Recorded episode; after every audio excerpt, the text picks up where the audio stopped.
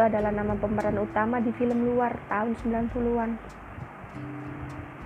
Wajahnya katanya cantik, polos.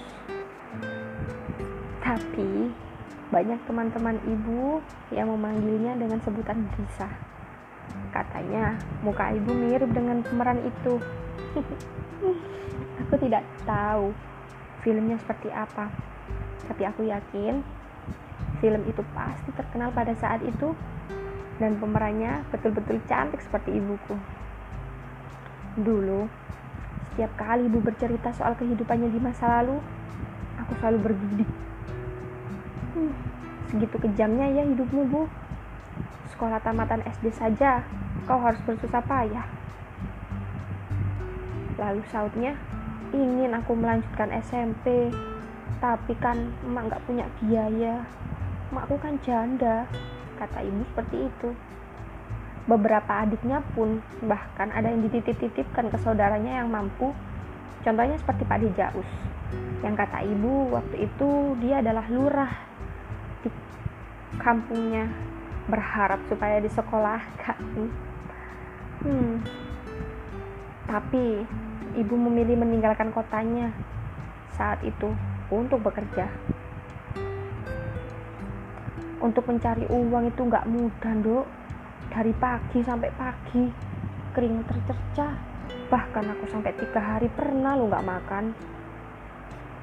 Hah, kasihan sekali buku lalu katanya lagi untung ada temen kos kundo baik banget namanya itu Mbak Utami waktu itu dia beliin aku soto ayam saat ku seruput kuahnya betapa enaknya rasa kuah itu nduk. Serasa aku hidup kembali. Seluruh hidupku menjalar. Tenaga yang kuat akhirnya aku bisa bangun lagi dan tak habiskan soto itu. Mbak Utami pun setelah itu lihat aku makan macam orang kelaparan. Dia nggak sanggup akhirnya mau beliin lagi katanya. Tapi aku sudah bilang sudah mbak cukup ini sudah mengaktifkan sistem kekebalan tubuhku yang hampir hancur. Terima kasih mbak. Katanya. Lucu sekali buku. Aku pun ikut tertawa. Andai saja soto bisa menghidupkan kembali ya bu. Hmm, beneran? Nanti tak samperin makamu. Terus tak beliin semangkuk soto ya aneh aja kamu hidup lagi ya bu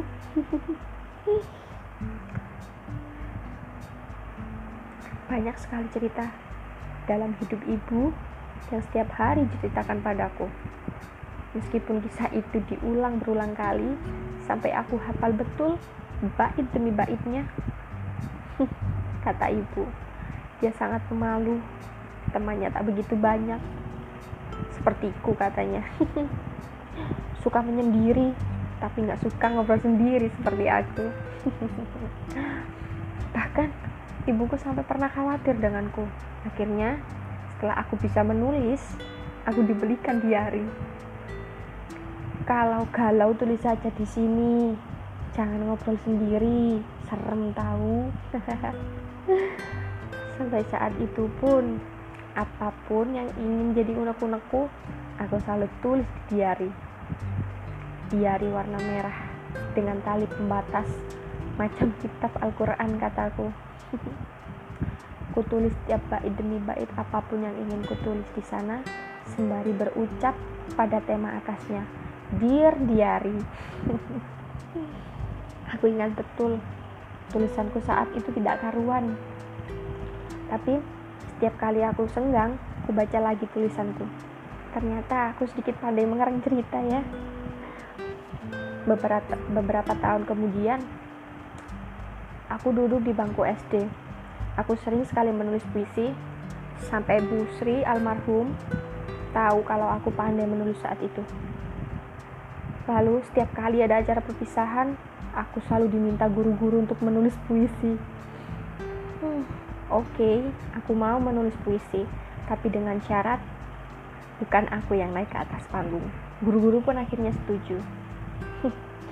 ah, ingat soal masa lalu, memang indah sekali ya. Aku hanya ingat sebait demi sebait saja. Ingin rasanya nanti setelah aku punya anak akan aku ceritakan semua pengalamanku sampai anakku jerah dengan celotehanku macam ibuku tapi saat aku tiada dia masih ingat kisahku you